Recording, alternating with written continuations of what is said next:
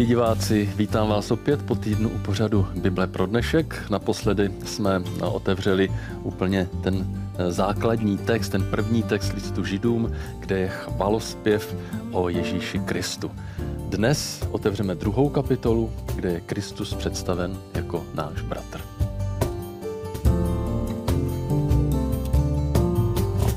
Mám radost z toho, že i dnes je se mnou ve studiu můj milý host, teolog a kazatel Oldřich Svoboda a já ho tady vítám. Oldo, ahoj. Děkuji, ahoj a hezký den.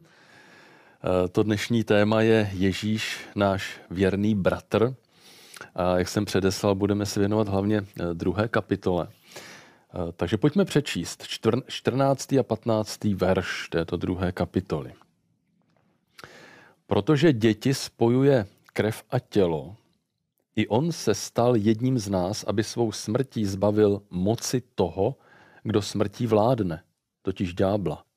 A aby tak vysvobodil ty, kdo byli strachem před smrtí držení po celý život v otroctví.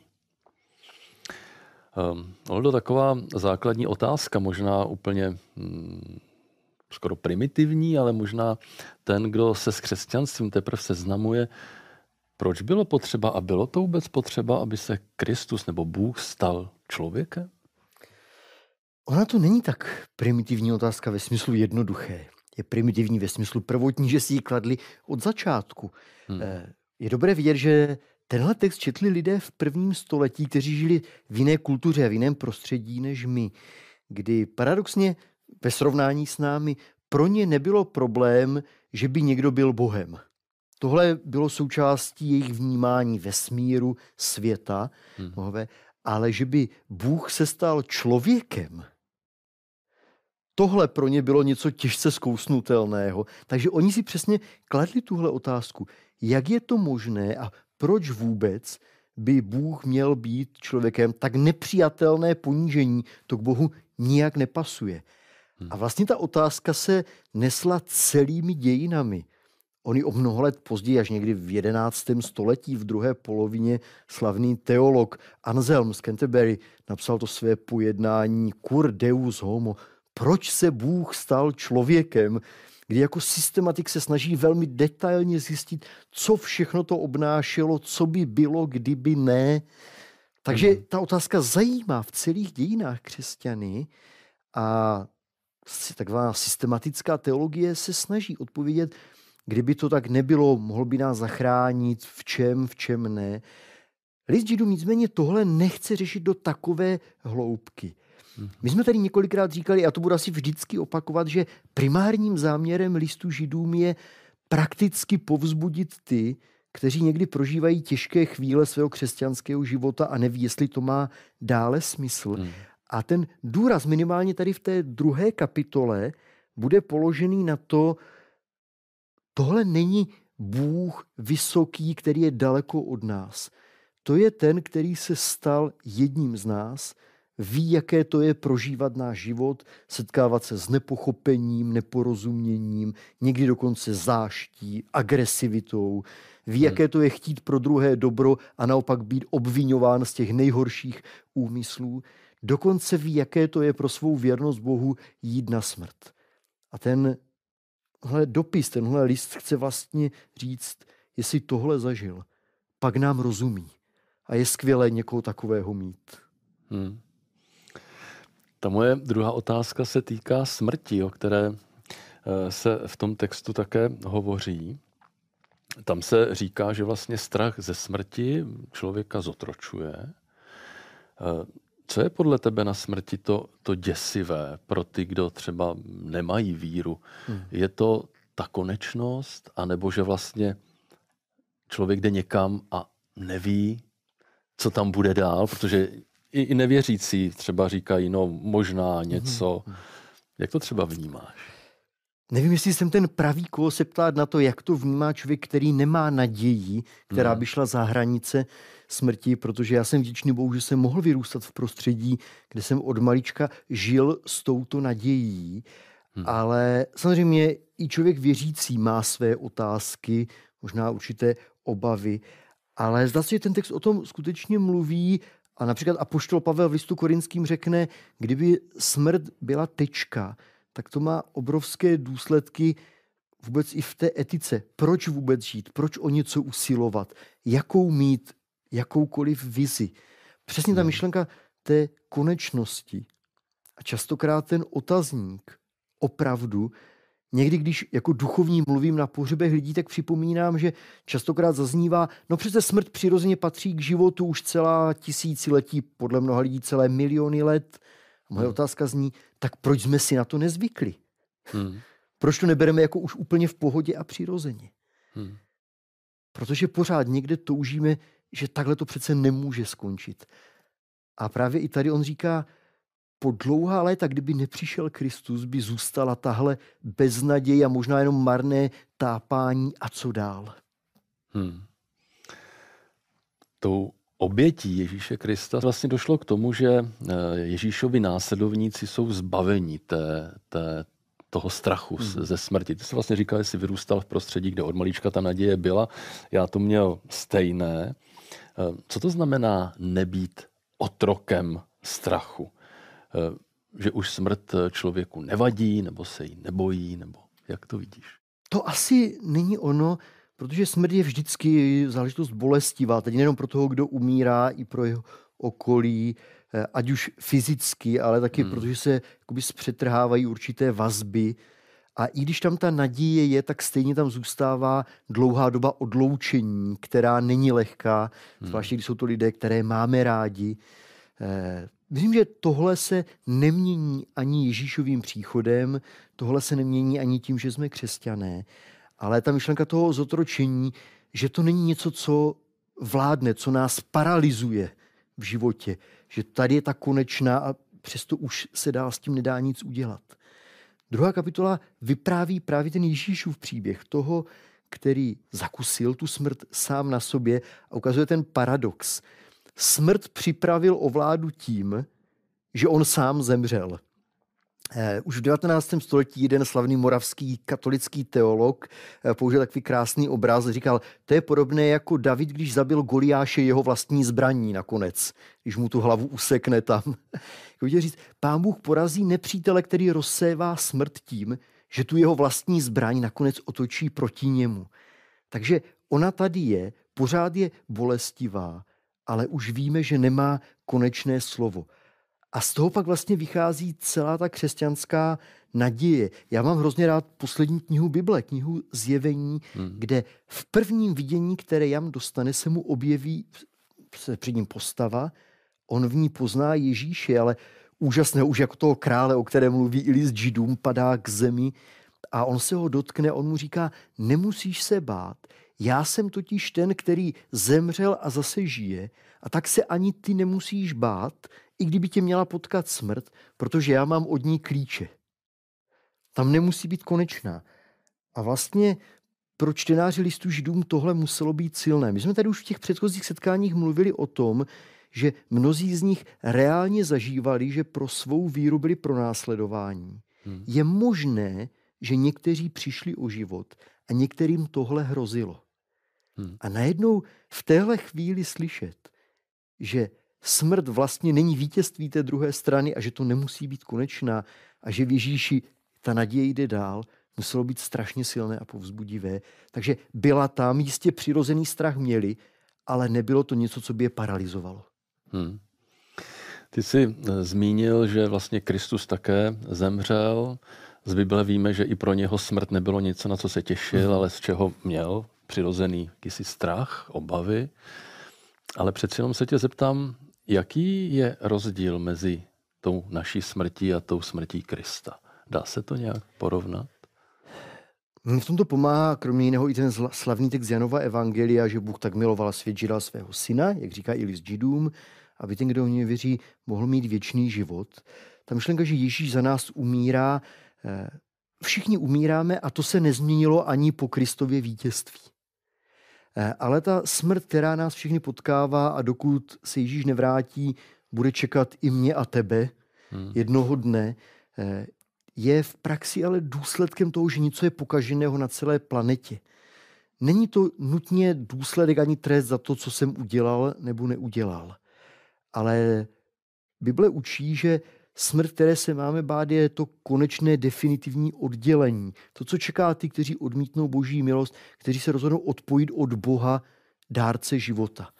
Hmm. A to, co Ježíš se rozhodnul na sebe vzít, to není to, že mě potká nebo nepotká nemoc, to je to, že můj pozemský život jednoho dne skončí. Toho nikdo z nás není zbaven. Ale to, co je ten skutečný důsledek hříchu, to věčné oddělení od Boha, ta konečná záhuba, toho byl schopný mě zbavit, protože tenhle, tuhle vinu a tenhle trest vzal na sebe. A to je ta křesťanská naděje. Jaké existují možnosti sdílet křesťanské hodnoty? Co třeba korespondenční kurzy? Středisko korespondenčních kurzů nabízí nově online kurzy, ale samozřejmě je možné stále studovat tradičně prostřednictvím pošty. Pomůžete nám s propagací kurzu Harmonická rodina? Jednou z možností je rozdávat pozvánky ke studiu na ulici nebo na veřejných akcích. Samozřejmě můžete šířit celou naši nabídku kurzů i online. Odkaz na webové stránky poslat třeba e-mailem nebo sdílet na sociálních sítích. Děkujeme, že pomáháte sdílet Krista. My jsme stále v té druhé kapitole listu Židům. Pojďme číst verš desátý a potom sedmnáctý a osmnáctý. Bylo přirozené, že Bůh pro něhož je vše a skrze něhož je vše, přivedl mnoho synů k slávě, když skrze utrpení učinil dokonalým původce jejich spásy. Proto musel být ve všem jako jeho bratři, aby se stal veleknězem milosrdným a věrným v boží službě a mohl tak smířit hříchy lidu. Protože sám prošel zkouškou utrpení, může pomoci těm, na které přicházejí zkoušky. Oldřichu, jak rozumět tomu vyjádření, že skrze utrpení učinil dokonalým původce jejich spásy, jak je tam napsáno. Hmm. Co to znamená, že je učinil dokonalými? Eh, u toho textu teologové trochu bárají, že ta věta v říčně je trošku taková krkolomná. Mm-hmm. Na koho se ta dokonalost tam vztahuje? A já, když jsem si ji znovu ještě pročítal, studoval, se domnívám, že ona je mířena na Ježíše který se stal dokonalým původcem spásy. Jo, že se mhm. netýká jsou i jiné texty v listu židům, které řeknou, a díky tomu i nás může učinit dokonalými božími dětmi, mm-hmm. ale tady je to vstaženo na něj. A ne ani tak ve smyslu, že by snad Ježíš nebyl do té doby dokonalý a teď se nějak vylepšil a teprve teď je, řekněme, morálně dokonalý. Ono záleží pak taky, jak rozumíme tomu slovu dokonalý, tomu řeckému mm. teleios. Eh, v tomhle kontextu a v Bibli to není nutně morální kvalita nějaká ve smyslu bezhříšný, bez chyb, což by samozřejmě o Ježíši platilo, hmm. ale častokrát slovo dokonalý v tom biblickém pojetí znamená ideálně odpovídající eh, záměru, ke kterému má sloužit. Takže kdybych si dovolil hodně parafrázovat, myslím si, že ten text vlastně říká, že díky tomu, co Ježíš pro nás udělal, že prožil ten pozemský život, zakusil utrpení, byl jeden z nás, solidární s námi, ví, čím procházíme a dokonce, že zakusil utrpení. Tohle z něj udělalo ideálního adepta na zachránce. Kdo jiný by mohl být zachránce, kdo jiný by dokonale splňoval všechny požadavky. Protože on to zakusil. Nikdo jiný nemá lepší kvalifikaci na zachránce než on. Protože on spojuje to, že je zaprvé dokonalý král bez hříchu nade vším, protože kdyby nebyl, tak nemá co zachraňovat ostatní, musel by řešit sám sebe, hmm. ale zároveň je ten, který tím vším prošel s námi. A když se tyhle dva prvky spojí, tak řekne, díky tomu se stal dokonalým zachráncem, prostě tou ideální postavou, která nám může přinést záchranu. Hmm. Ehm, co znamená, že musel být ve všem jako jeho bratři? A teď myslím to ve všem. Mhm. Ten důraz je tam určitě položený na takovou tu plnou solidaritu. Ono se to v listu Židům objeví několikrát. To je zajímavé. Ve čtvrté kapitole tam ještě nejsme, ale tam se to znovu zmíní, že prošel vším jako my, dokonce zakusil stejné těžkosti, stejná pokušení, tam bude dodatek kromě hříchu. Mm-hmm. Ve smyslu, na rozdíl od nás nebyl hříšný, nikdy hříchu nepodlehl, ale myslím, že tady ještě nejde takhle daleko ten text. Spíše chce říct, nic z toho, čím v životě procházíme, mu není cizí, ve smyslu, že by nedokázal porozumět, že by neměl soucit.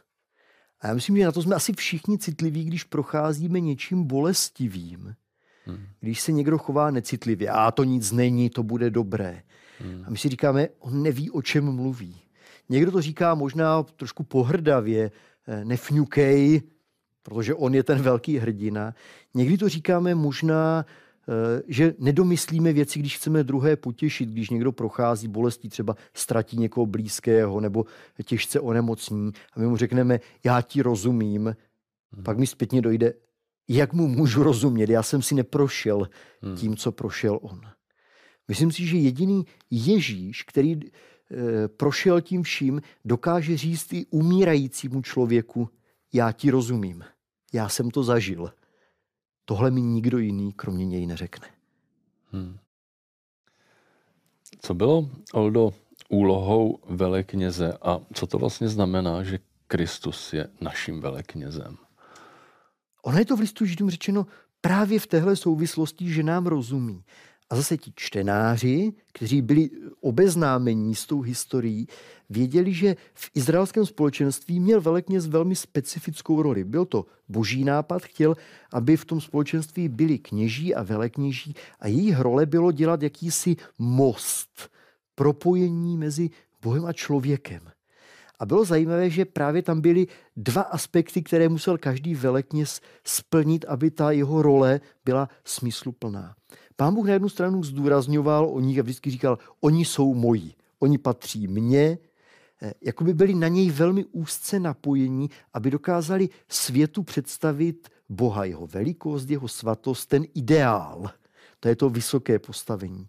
A druhé, na co se kladl důraz, že velekněz si měl trvale ale zase připomínat i svou slabost. Každý den, než začal jakýkoliv rituál v chrámu ve svatyni, musel přinést oběť za vlastní hříchy. Vždycky si měl uvědomit, ale počkejte, počkejte, já jsem také hodně slabý člověk, aby nikdy se v té své pozici nedostal do takové té role píchy, který už nerozumí těm obyčejným lidem. Hmm. Který si měl vždycky připomínat, že on je stejně slabý jako oni. A když oni jednoho dne za ním přijdou s tím, že oni selhali, zhřešili a potřebují oběť, aby se na ní nedíval z hora, s pohrdáním, aby vždycky s nimi cítil. A když přijdou, tak místo odsouzení, aby měl slova pochopení. Aby rozuměl tomu, jak jsou slabí, s čím v životě bojují a byl připravený pomoci. A tenhle starý obraz, kterým pán Bůh po staletí připravoval Izraelce, najednou list Židům vstáhne na Ježíše a on řekne, teď on tohle geniálně spojuje. Na jednu stranu je ten nejvyšší ideál a stejně jako kněz splňuje i to, že je milosrdný, soucitný, protože hmm. rozumí všemu, čím lidé procházejí. Moje poslední otázka se týká toho, jak Kristus pomáhá těm, na které přicházejí ty zkoušky. Tam je napsáno, že díky tomu, že on sám vlastně prošel zkouškou, tak dokáže pomoci. Ehm, když nás sleduje třeba někdo, kdo je úplně na začátku křesťanství nebo ehm, zjišťuje, o čem to je, jak vlastně Kristus pomáhá v praktickém životě, když přicházejí zkoušky? Já možná spojím dvě věci z toho, které jsem doteď řekl, bude to takové jenom zhrnutí toho. Jedna věc, kde pomáhá tím, že prošel utrpením, je, že v tom utrpení on zvítězil a přináší záchranu, pokud jde o věčnost. Už hmm. tohle je první strašně silné, že i když to mám v životě těžké, tak vím, že díky němu mám vizi věčnosti. Hmm. Tohle je první pro mě strašně silné, protože tohle by Ježíš nikdy pro mě neudělal tam někde z nebe. Hmm. To, že se do toho namočil, tak mi dává jistotu odpuštění naděje nového života. A to druhé je to, o čem jsem mluvil už o to, u toho velekněze. Mít někoho, komu můžu otevřít své srdce, kterému můžu říct i o svých selháních, protože já se obávám, že asi většina z nás má problém i s druhými lidmi mluvit o vlastních selháních. Co hmm. si o mě budou myslet? Hmm. Co by si naši diváci o mě řekli, kdyby věděli o všech mých chybách, selháních a hříších? Myslím, že by tenhle pořad už neposlouchali nikdy. Ale já tu mám někoho, Ježíše, kterému tohle můžu říct a on mě vezme kolem ramen a řekne, já ti rozumím. A já jsem za to strašně vděčný, že mě neodepíše. Hmm. A že řekne, pojď, půjdem dál, zkusíme znovu jinak a lépe. Dnešní čas pro tu dnešní povídání, pro tu dnešní lekci zase strašně rychle utekl. A já ti, Oldo, ale děkuji za to, co jsi řekl, že jsi se s našimi diváky rozdělilo to, jak rozumíš těm textům, v textu tedy Židům. Věřím, že to pro nás bylo zajímavé a těším se na další setkání. Moc se těším také.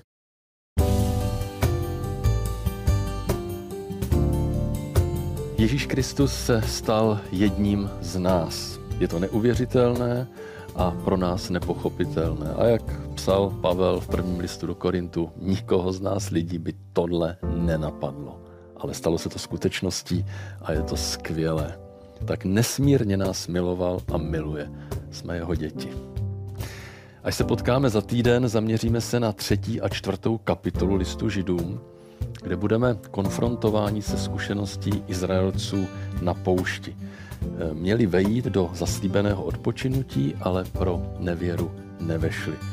Je to velmi aktuální poselství i pro nás. A na úplný závěr mám pro vás, milí diváci, opět dvě otázky. Kdy podle vás může být utrpení požehnáním a kdy nikoli? A otázka druhá. Vzpomenete si na nějakou životní zkoušku, kterou jste prošli a Bůh vám v ní pomohl?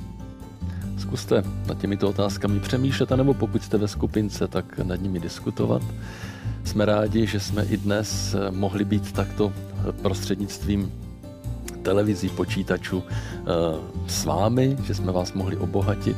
Těšíme se na další setkání za týden.